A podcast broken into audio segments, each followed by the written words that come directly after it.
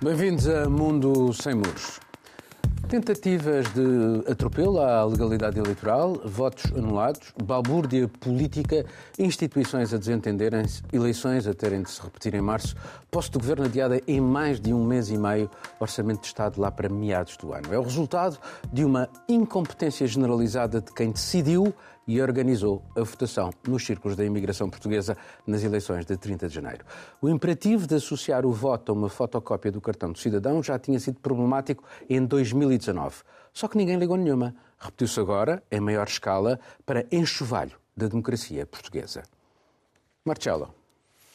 Bom, é, é uma, uma, situação quase surreal, porque vamos ter esta, estas votações. Não conheço casos em que uma parte do eleitorado vota sabendo já como, como acabou, uh, qual, qual, é o resultado uh, de facto da, da situação. Uh, Lembro-me ainda que na noite eleitoral falava-se de muitos cenários, ninguém estava à espera da, da maioria absoluta do PS. Logo nessa noite, houve, entre os cenários possíveis que foram delineados, houve mesmo a hipótese que uh, o, o, resultado final uh, resultasse do, dos votos no estrangeiro. Portanto, neste momento teríamos uma situação ainda mais, ainda mais caótica, provavelmente. E a única, a única hum, lição que, que, que, eu consigo retirar disto é que, para já, eh, temos mais uma prova de que as regras, os regulamentos e a burocracia não são pensados para resolver problemas e para, e para facilitar, mas para, para complicar. E vou dizer uma coisa que alguns poderão comentar: ah, vai para a tua terra, então como é que é na tua terra? Na minha terra sei que é, é, é, mesmo, é igualmente caóticos em muitos aspectos, mas qualquer pessoa que teve contatos com, com as burocracias com que lidamos eh, não consegue perceber. Mas a burocracia faz falta também.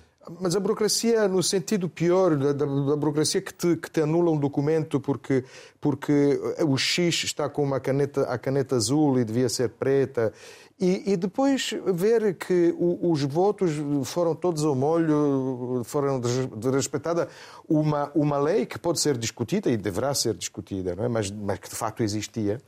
Eh, isso torna tudo uh, ainda não, mais houve, inconcebível. O que houve por parte dos partidos foi uma tentativa de cometer uma ilegalidade, inicialmente. Exatamente, depois, exatamente. Mas é, mas é isso. marcha atrás. Ou seja, é? esta tentativa de, de, de, de, cometer uma ilegalidade, de, de atropelar o, o, regulamento. Uma chique espertice, como nós dizemos aqui é, em Portugal. É uma coisa completamente caótica que, um, que uh, revela um pouco esta, esta... Bom, agora temos também a situação do, do, do das novas eleições, em que já há partidos que ameaçam, se, se não correr bem, se, eh, porque eh, algumas vão ser eh, presenciais e outras outra vez por correspondência, mais uma vez, a necessidade de melhorar as leis no sentido de abrir cada vez mais para, para o voto por correspondência ou para, para o voto para o estrangeiro, porque há círculos do estrangeiro que já de facto não são estrangeiros. O círculo europeu não é por acaso que o Volto, talvez o partido mais europeísta, seja o partido que fez o, o recurso. A queixa, sim. A queixa que, que depois foi, foi, foi de, Mas de certa é, forma é, é, curioso, porque a situação. É muito normal haver portugueses. A situação provavelmente é idêntica no círculo fora da Europa.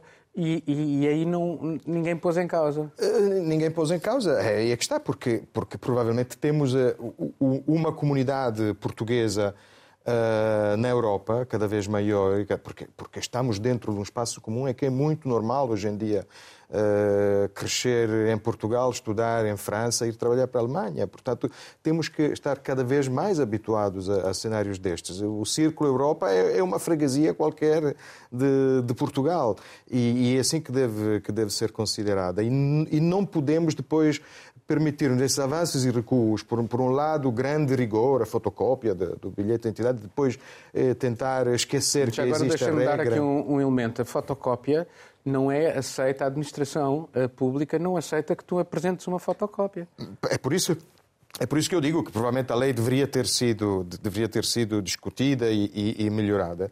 Uh, mas depois é inadmissível estes avanços e recuos. É sempre, uh, uh, a propósito desta, desta ideia de, de burocracia, ocorre-me sempre um, uma, existe um, um, um, poema, um poema, digamos, goza de uma certa popularidade entre os italianos de, Eu acho que para um soneto já não tens tempo. É um soneto, mas só são duas linhas, duas linhas interessantes. É do Alexandre O'Neill, que fala de Lisboa e, e que diz é uma Nápoles por suíços habitadas. E que é um pouco isso, ou seja, é, é, é, um pouco o caos mediterrâneo e depois, de repente, o rigor suíço, que é uma coisa que te deixa sempre um bocado desorientado. Caroline. Nessa de que a, a fotocópia do, do cartão de cidadão não é aceita, imagina só. A minha história não tem nada a ver com eleições, mas eu acho que pode se relacionar da seguinte forma. Alguns anos atrás, eu fui ao CEF fazer a renovação do meu título de residência e quando nós fazemos isso, nós recebemos um papel com uma assinatura e um carimbo, e daqueles carimbos que fazem a marca no papel. E esse papel serve para a gente como o título de residência enquanto o cartão vem pelo correio. Então, aquele papel, a lei está escrita, é o meu título de residência enquanto o meu cartão não chega.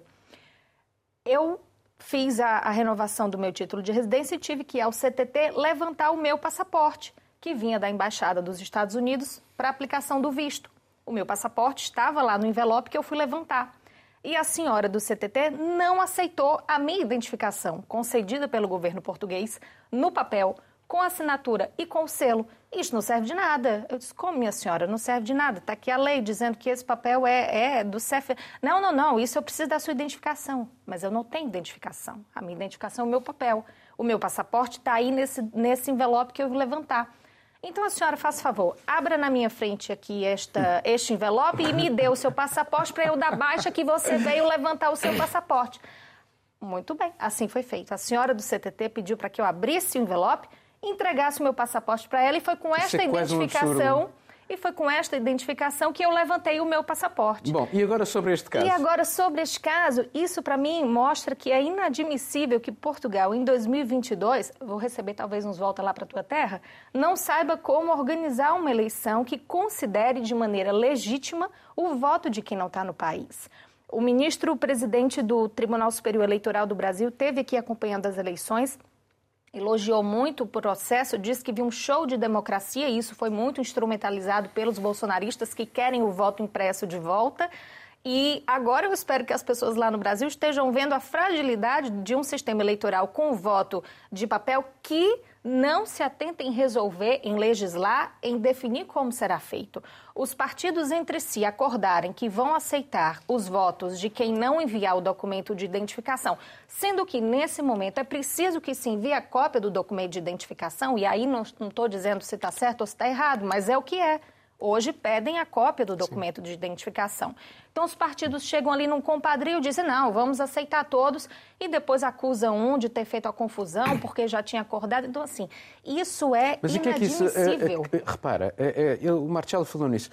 O, a pessoa que já votou, é, isto não vai alterar nada, o desfecho, uh, eleito, uh, o governo vai tomar posse da mesma, não, não muda uh, o quadro parlamentar que estímulo é que isto dá ao exercício da democracia num quadro destes? Eu acho que não dá nenhum e não só esse fato, mas durante o, o ato eleitoral a gente vai acompanhando os casos, os casos mais diversos que, pelo menos a mim, causam muito, muita perplexidade. São pessoas que contam que chegaram para fazer o voto presencial e o voto já tinha sido preenchido no nome daquela pessoa.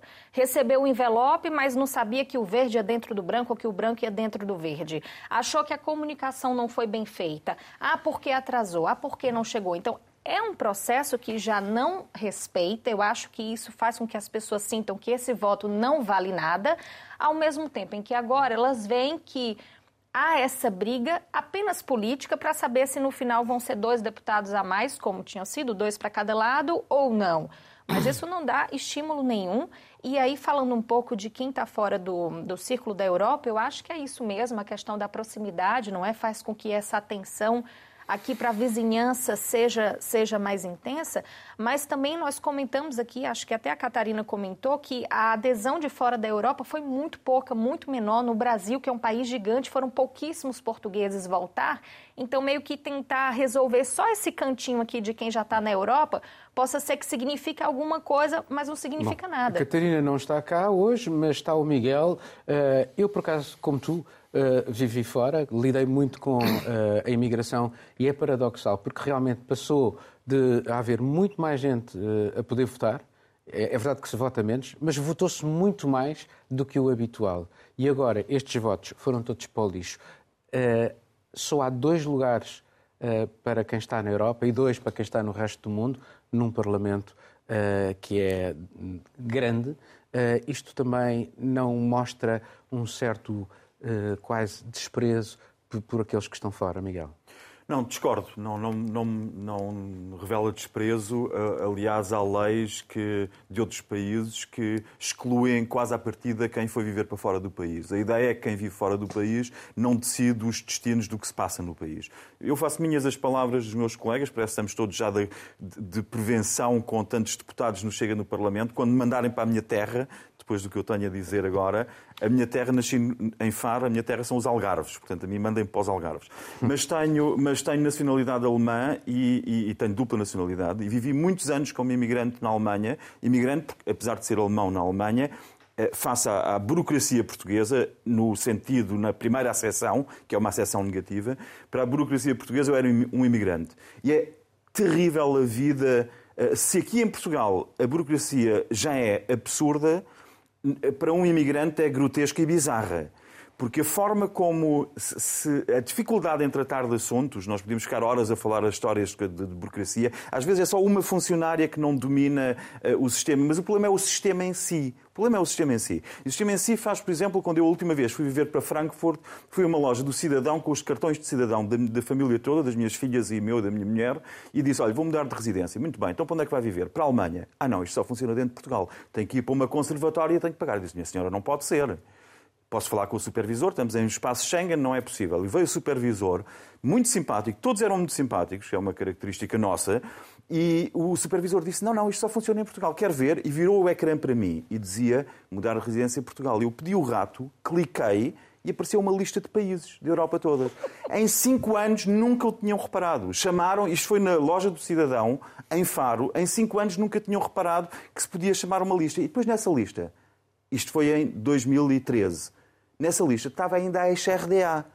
Isto mostra que o sistema, a nossa burocracia é um absurdo. É um absurdo. Bom, Nessa mesma mudança. Caso... Não, não, deixa-me chegar às eleições. Nessa mesma mudança, peguei no meu carro português, fui para a Alemanha e quando o legalizei na Alemanha, precisei de meia hora para me imprimirem os documentos definitivos alemães e ter matrículas alemãs no carro. Quando voltei, passado dois anos, para relegalizar um carro, tinha sido comprado cá novo com toda a documentação, precisei de três meses mandaram para alfândegas que já não existiam, pediram uh, taxas que já não deviam ser cobradas. Portanto, a nossa administração é um absurdo. Para um imigrante, quando vai falar com consulados ou embaixadas, é catastrófico.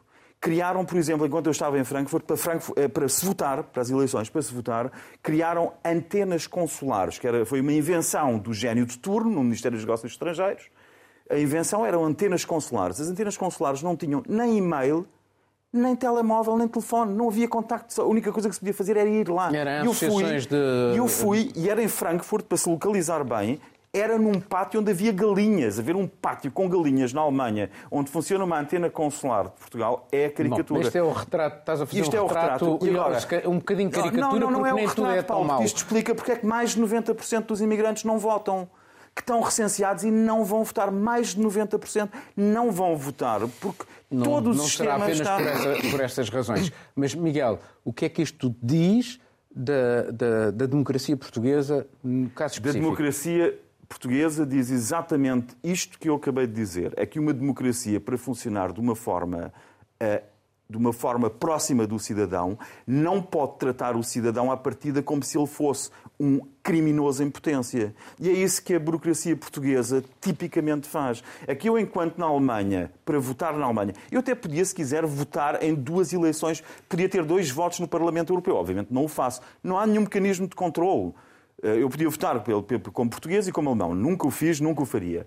Mas para votar na Alemanha, que faço sempre por carta, nunca me pedem a minha assinatura, nem fotocópias, porque se parte do princípio que o cidadão é uma pessoa de bem. Em Portugal, sistematicamente, e é isto que os meus casos, os meus exemplos dizem sobre a democracia em Portugal, em Portugal continua-se a tratar as pessoas como se fossem potenciais delinquentes. A primeira abordagem do Estado a um cidadão é este senhor, esta senhora que está à minha frente, é um delinquente. E agora vou-lhe pedir, o que é que quer? Mostre-me primeiro o seu cadastro criminal. Agora mostra-me, ainda por cima, o, o, o, caricato da fotocópia do bilhete de identidade, quando nós estamos numa era digital em que já nem se devia pedir nem fotocópias, nem, obviamente, digitalizações, porque os casos de eh, de, de, de, de, eh, entidade, de, de personalidade jurídica hackeados que levam até a mudar imóveis de nome, quando tudo está a, a, tirar, a vender carros de pessoas que não venderam o carro, a comprar, a, a cobrar créditos a pessoas que não pediram créditos. Isto é tão grave que, obviamente, as fotocópias dos bilhetes de identidade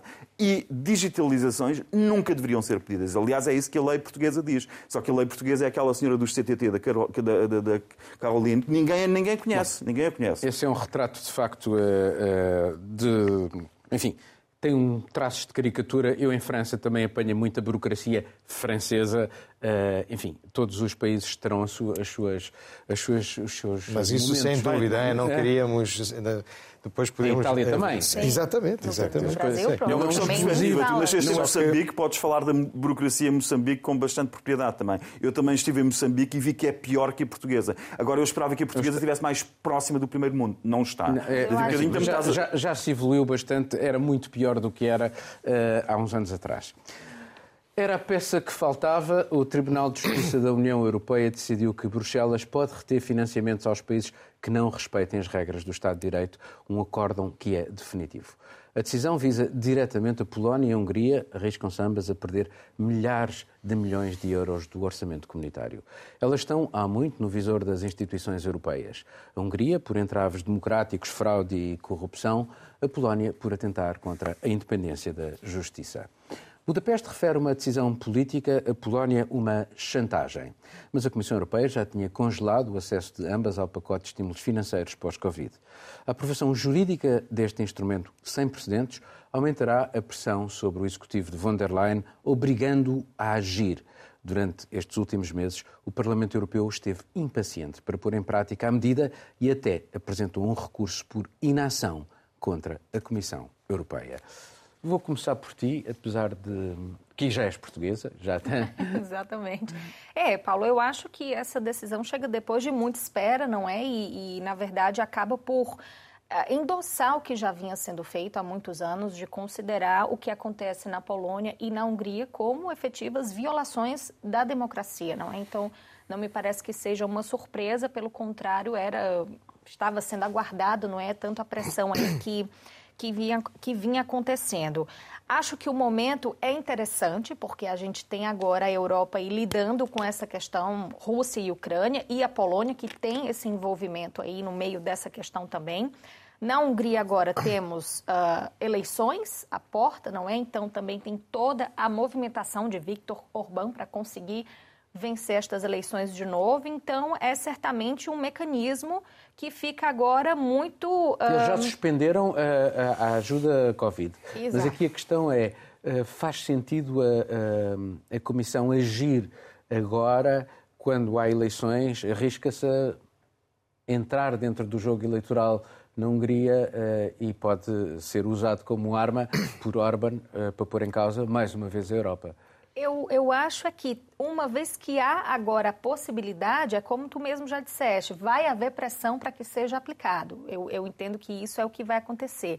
E para mim agora com essa com essa decisão, não é, com essa legislação agora que a gente tem à frente, eu penso que é preciso que as pessoas parem e reflitam também que tipo de associação está sendo feita com esses países. E eu digo muito isso porque Bolsonaro, depois de sair da visita a Putin em Moscou, foi visitar Viktor Orbán na Hungria. Então, será que os brasileiros agora estão pensando, poxa vida, que tipo de associação é essa? É com esse país que eu divido princípios? Porque foi isso que ele destacou numa das mensagens depois da visita, que a Hungria é um país com, com o qual nós dividimos princípios, valores, família, soberania. Inclusive, foi mencionado uma coisa interessante que eu achei para a gente ficar de olho no que vai acontecer, que é um sistema de alerta precoce entre os dois países para que Hungria e Brasil trabalhem juntos e um avise ao outro quando for identificado algum mecanismo que atente contra a soberania daquele país. Então, se a Hungria souber de alguma articulação multilateral que vá falar sobre a Amazônia, vai ligar para o Brasil e dizer: olha, a Alemanha está aqui querendo suspender a compra de carne porque a Amazônia está em risco, né? Tenham atenção. Então, do outro lado, o Brasil vai fazer a mesma coisa. Então, é, que tipo de associação é essa, não é? A gente está mesmo dividindo princípios e valores com, com esse país, com esse é, primeiro-ministro? Pode ser uma associação de potenciais autocratas. Miguel. Eh, pois é, é, é uma, uma questão interessante e, e, fico contente por termos um tema agora pacífico, não a burocracia portuguesa, porque é um tema, este é um tema mais calmo. Temas pacíficos como a crise na Ucrânia, o Estado de Direito Só na Europa. Só porque o outro nos enervava mais, não sei. É que, não, é que realmente mais... é, é, que, é aquela questão com, com, com, as, com, com os atentados ao Estado de Direito na Polónia e na Hungria, nós vivemos bem. O problema é quando nós queremos renovar um cartão ou queremos, temos que nos pôr na fila para qualquer coisa. Com, com aquilo vivemos bem. E essa, essa é a falácia. Nós ainda vemos aquilo que está a passar na periferia da União Europeia como se fosse uma coisa que não nos dissesse respeito e diz respeito. Porque aquilo que acontece quando nós ouvimos um Morawiecki ou, um Kaczynski ou um Orban, ehm, quando ouvimos os discursos deles, nós temos esses discursos incipientemente à porta de casa, cá. A questão é que ainda não chegaram aos governos. E a questão é saber, mas, mas por outro lado, na Comissão Europeia, a Comissão Europeia já está muito mais permeável, porque mais cedo ou mais tarde tem eh, comissários e já, e já teve e tem da Hungria e da Polónia e por aí fora, e tem que conviver com eles. E nem todos têm o perfil de um democrata como um Donald Tusk, assim, no topo das, das estruturas uh, comuns europeias. E o problema é quando estes marginais, marginais no duplo sentido também no político, quando estes marginais começarem a influenciar a política da União Europeia, o problema torna-se ingerível.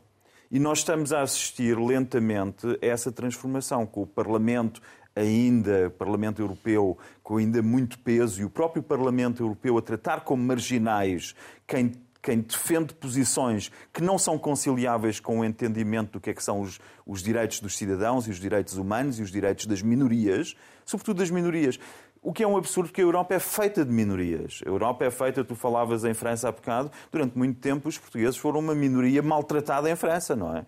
Assim como, os, eh, como a Alemanha tem, teve e continuará a ter minorias, e a luta é fazer com que essas minorias não sejam prejudicadas por serem minorias. E é isso que nós assistimos crescentemente na Europa, a começar, por exemplo, pela França, quando ouvimos os discursos de candidatos à presidência da França a partir de abril, e tudo está bem enquanto o Macron ainda tiver intenções, ainda tiver uma probabilidade de ganhar na segunda volta acima dos 70% ou dos 80%. Tudo está bem até aí. O problema é quando já não tiver. E é essa guinada da Europa que nos tem que permitir criar mecanismos eficazes para logo na gênese combater este tipo de discurso como nós o ouvimos permanentemente de 4, 5, 6 países na, na, na União Europeia, que são discursos que penalizam uns mais vocais que outros. Os mais vocais são, de facto, a Polónia e a Hungria, mas este discurso ganha terreno. E é evitar que este discurso ganhe terreno que obriga a criar estes mecanismos. A questão é que as Constituições, elas são todas, respeitam todas uh, uh, uh, os valores e os direitos das minorias. O problema está depois na legislação abaixo disso. E nós vemos quão difícil é lidar com minorias. Não precisamos ir tão longe. Se nós olharmos o que aconteceu aqui ao lado em Espanha, quando pessoas foram parar à prisão porque organizaram um referendo que punha em causa o poder central. E quando pessoas vão parar à prisão porque põem em causa o poder central, ou pessoas vão parar à prisão porque são, eh, têm uma cor de pele diferente ou, uma crença, ou, crenças diferentes, vemos um caminho perigoso que a Europa está a tomar. Eu só espero que o Parlamento realmente consiga mobilizar a Comissão Europeia para pôr um travão a, uma, a, uma, a um desenvolvimento a que estamos a assistir à vista desarmada. Bom, mas a, a, a batata quente está de facto na, na, mão da Comissão e também dos chefes de Estado e de Governo. Mas, uh, Marcelo. Está na mão da, da, da Comissão. Uh, o, o, Parlamento Europeu voltou a pressionar a von der Leyen, que uh, declarou que para, para começar a agir efetivamente, ainda pela declaração que fez percebeu-se que vai demorar ainda uns bons meses. Uns né? meses. Oito, nove ou talvez mais. Tem meses. que definir uh, a metodologia, digamos é, assim. É preciso definir ainda a metodologia. Claramente, esta, esta cautela, esta prudência da von der Leyen é, é digamos, a escola alemã, sobretudo merkeliana, né? que sempre foi muito muito prudente eh, em relação a, aos países de leste e eu até concordo com, ou seja, não, não concordo muito quando vejo comentários eh, assim, ah, mas do que é que estamos à espera para chutá-los lá para fora? Não, não, é, não é bem mas assim os principais grupos uh, políticos no Parlamento Europeu querem uma ação... Querem uma ação, porque é claramente qualquer tipo... Quer o PPE, é um pouco... quer o Renew, quer os, sim, sim. os, o, o, uh, os sociais-democratas, todos querem uma ação uh, rápida. Uh, e sim, e fizeram, fizeram pressão neste sentido. até a própria Procuradoria-Geral, a Laura Covesi, a romena, chefe da Procuradoria-Geral, denunciou numa carta que há uma série de inquéritos, acho que são 23 ou 24, que, que, que, param na Polónia. Ou seja, a Polónia é um país onde. A Hungria nem sequer aderiu, mas a, a Polónia é um país onde é muito difícil recolher uh, provas ou elementos para, para uma, um inquérito avançar. e, portanto, temos estes, estes buracos. Mas o que eu estava a dizer é que eu percebo que qualquer tipo de, de cautela é necessária, um, mas é um pouco a mesma questão de, de, da posição, vamos falar daqui a pouco, da posição alemã eh, face a Putin, eh, ou seja, e, e a crise ucraniana. Ou seja, eh, é preciso sempre privilegiar o diálogo, mas depois é preciso também. Não, há diálogo eficaz se não houver umas linhas vermelhas que têm que ser muito claras.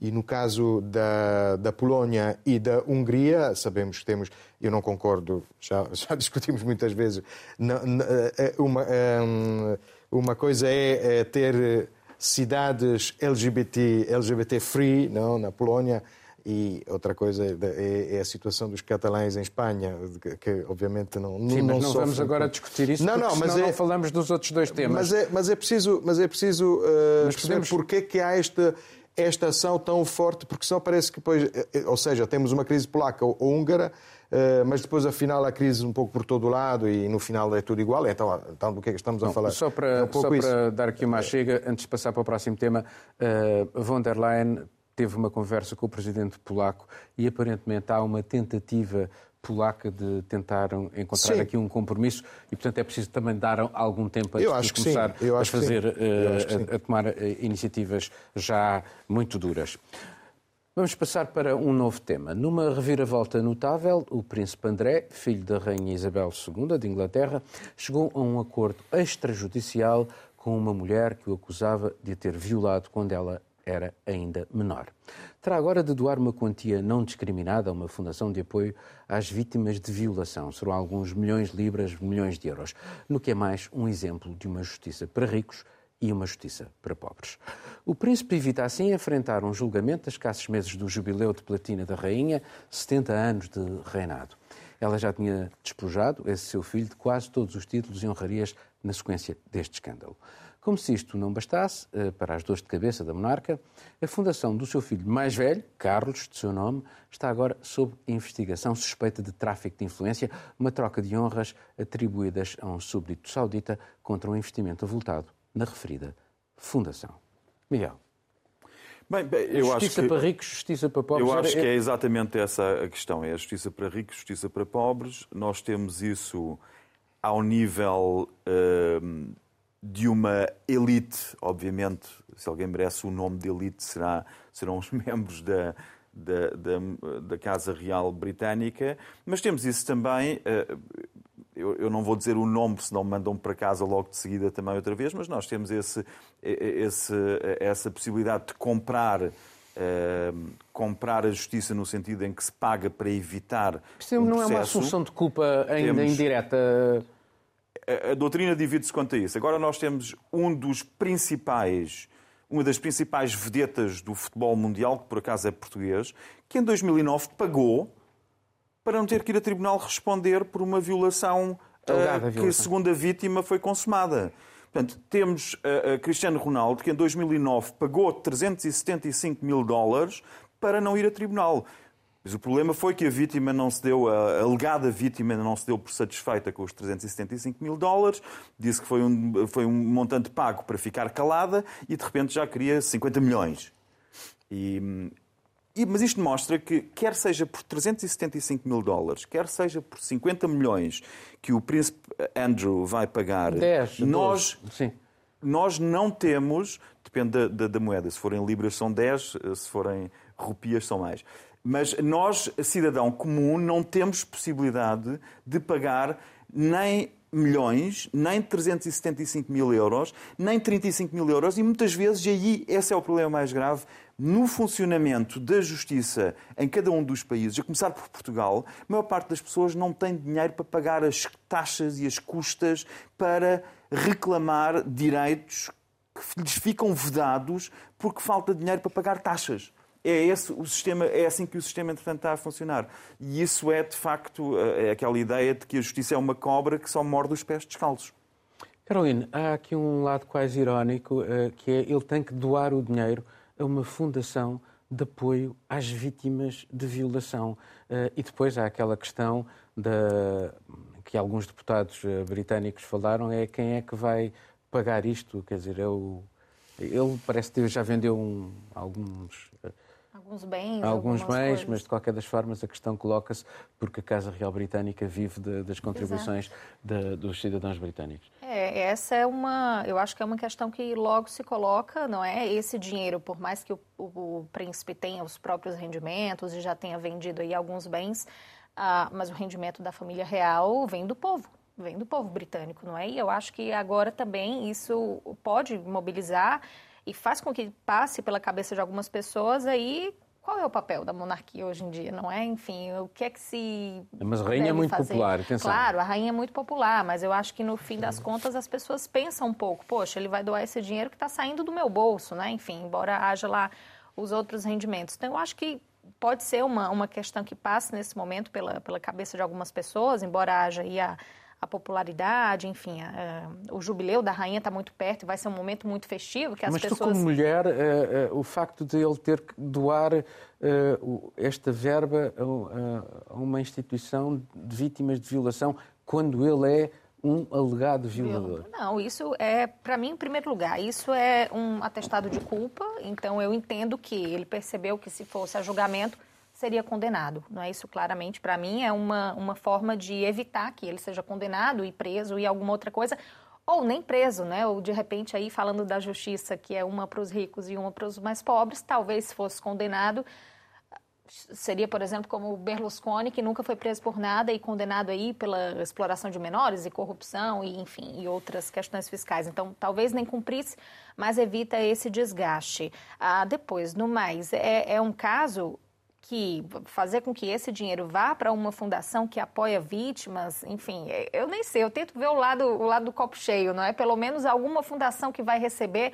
vai fazer uma campanha, vai ajudar alguma vítima, vai auxiliar aí de alguma forma uma outra mulher que tenha sido explorada e, e abusada nesse, nesse contexto. Mas eu acho que é um desfecho que traz nesse momento alguma conclusão que era já necessária nesse caso, falando agora em termos mesmo de, de família real, de, de monarquia britânica, e não, não me surpreende, não, não sei, é um caso que não acho que causa espanto em ninguém. Bem, em Itália e... temos o, as Bom, violações do direito agora, canónico a prevalecer. Deixa-me sobre... falar aqui uhum. uh, com, sobre este caso, considerando também que o, que o vosso antigo Primeiro-Ministro, como uh, a Carolina Sim, mas são, são coisas diferentes. São, são situações aqui, diferentes. O, são situações diferentes por uma razão, para já, a primeira razão muito evidente é que... Um é sexo pago, o outro é... Não, mas, é, mas, o outro é, mas era, é, eram é, crimes. uma alegada violação. Eram... São crimes os dois. Não, mas este, é, mas este é uma ação civil, ou seja, uma ação entre duas pessoas, e é por isso que chega a um acordo deste tipo.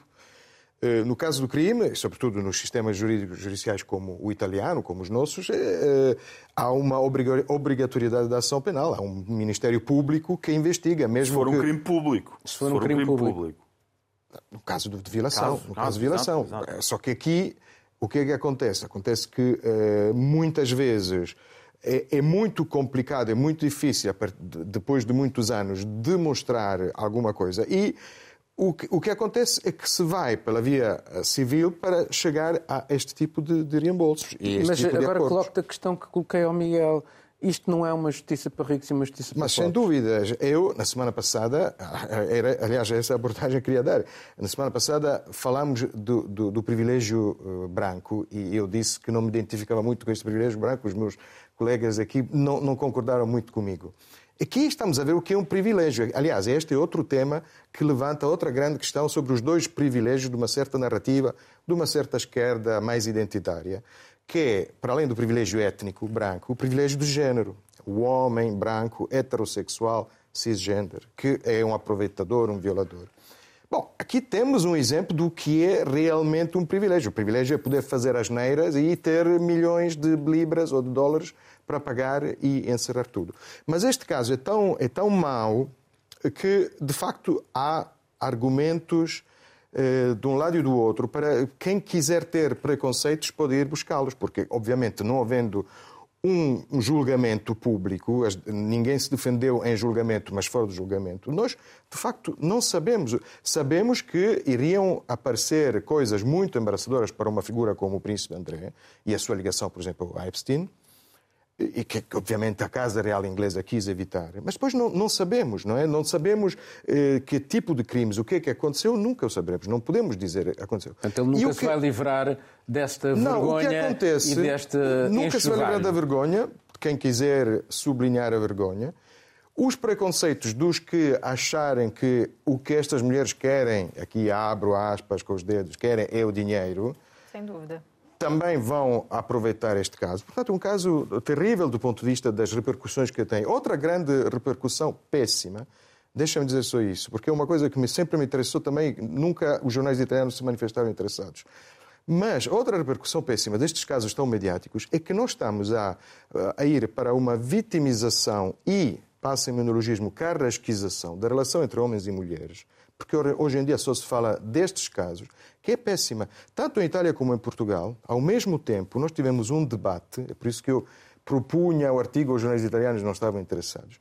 Tivemos um debate nos nossos parlamentos sobre a lei de residência alternada dos filhos de, de, de, casais separados e os movimentos, eu não, eu, uh, não tenho dúvidas que uh, Giuffre, eu pronuncio a italiana, Virginia Giuffre ou Giuffre, tem não tenho dúvida sobre a honestidade intelectual desta mulher que se assume como vítima e que tem a sua fundação.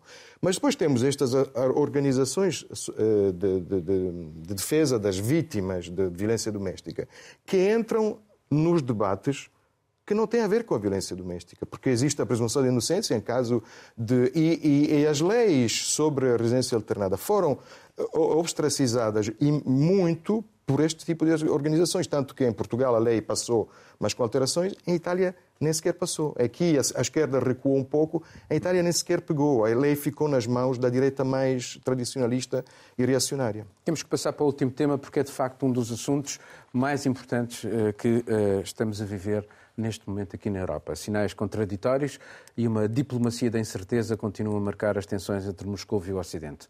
O anúncio de uma retirada de algumas tropas russas em redor da Ucrânia não passou de um breve sinal de esperança. A NATO e algumas capitais desconfiaram e expressaram claramente. Mais a mais porque Putin evoca um alegado massacre de civis russos no Donbass ucraniano e os rebeldes pró-Moscou na região dizem salvos de ataques com armas pesadas por parte do exército de Kiev.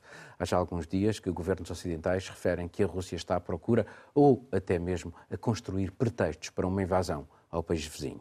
Os aliados preparam já uma lista de potenciais sanções, mas em segredo para preservar o efeito surpresa. Fala-se de um arsenal sem precedentes. Todas as outras, até agora, decorrentes da anexação da Crimeia, visaram apenas setores e personalidades próximas do Kremlin, procurando não destabilizar a economia russa nem colocar a sua população de joelhos. Miguel, temos que ser mais rápidos. Bem, é uma situação que, quanto a mim, está para durar, porque hum, não, não será uma invasão clássica como aquela que terá sido anunciada pelos serviços secretos hum, norte-americanos. Isto é uma invasão que está em curso desde 2014 e que já fez 14 mil mortos. Portanto, é uma guerra eh, de baixa intensidade que está em curso e que pode aumentar e irá aumentar de intensidade. O que não vejo é uma invasão clássica, porque não é isso que está em causa. Eh, eh, as tropas, os 100 mil, 110, 120 mil soldados russos à volta da Ucrânia, estão posicionados como, para, para, como instrumento de pressão para alcançar objetivos. E diga-se de passagem que no curto médio prazo Putin alcançou todos e vai alcançar todos.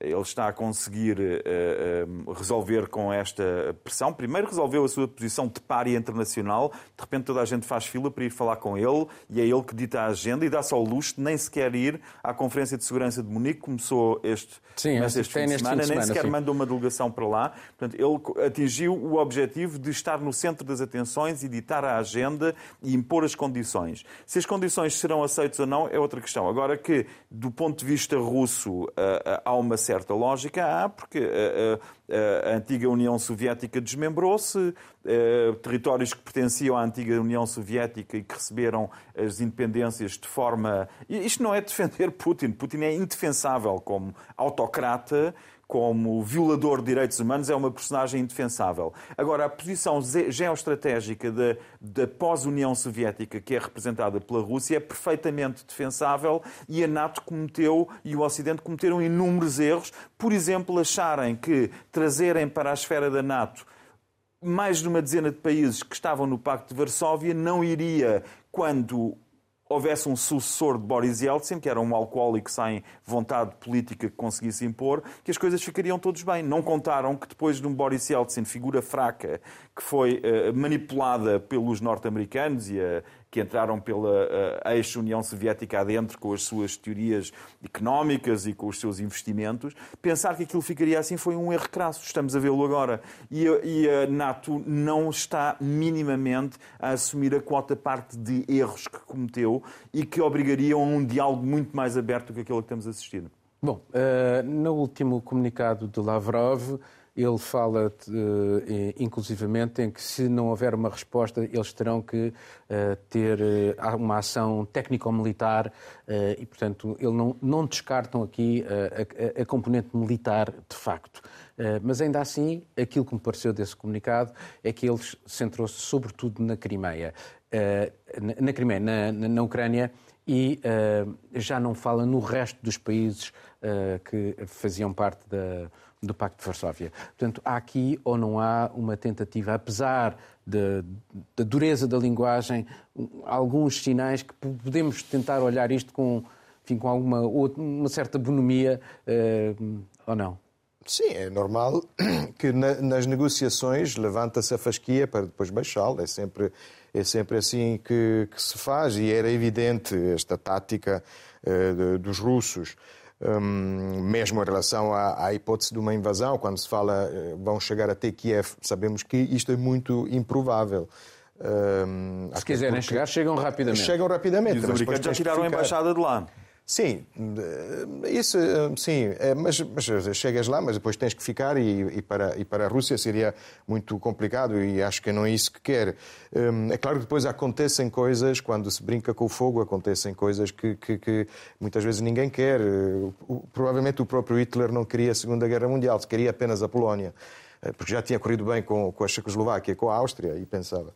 Eh, eh, e nós vimos que depois da, da aparente abertura, depois dos diálogos, do, do colóquio com, com, com, o chanceler alemão Scholz, eh, voltaram, por exemplo, nas repúblicas separatistas, voltou, voltaram a, a, aumentar as tensões eh, armadas e tivemos, por exemplo, o caso deste, deste infantário que foi atingido e pergunto-me, foi atingido um, um, um infantário numa destas repúblicas, mesmo na linha de fronteira onde estão Sim, os ucranianos mas do outro ucraniano. lado. Essas são as imagens que nós temos.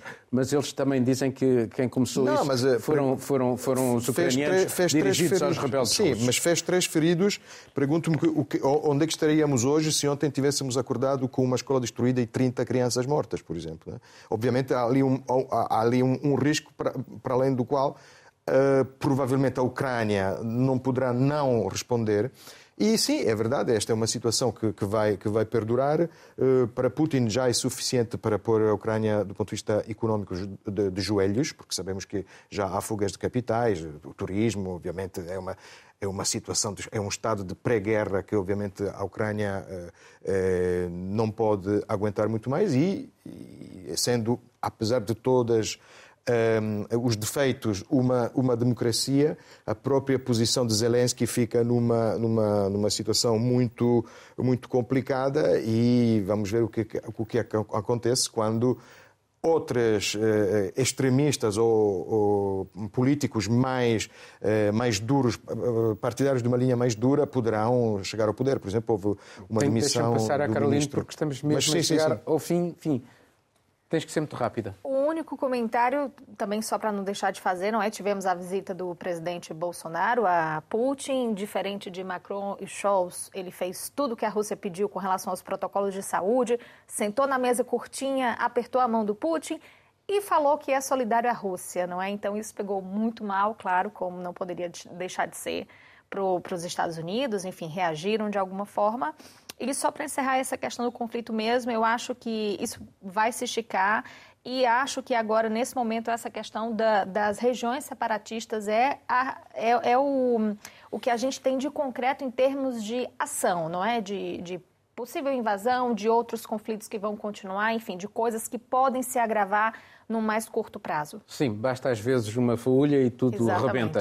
Apesar de tudo, há um sinal interessante, é que desde a conversa com Xi Jinping de Macron, uh, com Scholz, uh, com, com Putin, uh, aquele formato de Normandia parece que ser realmente É o mais.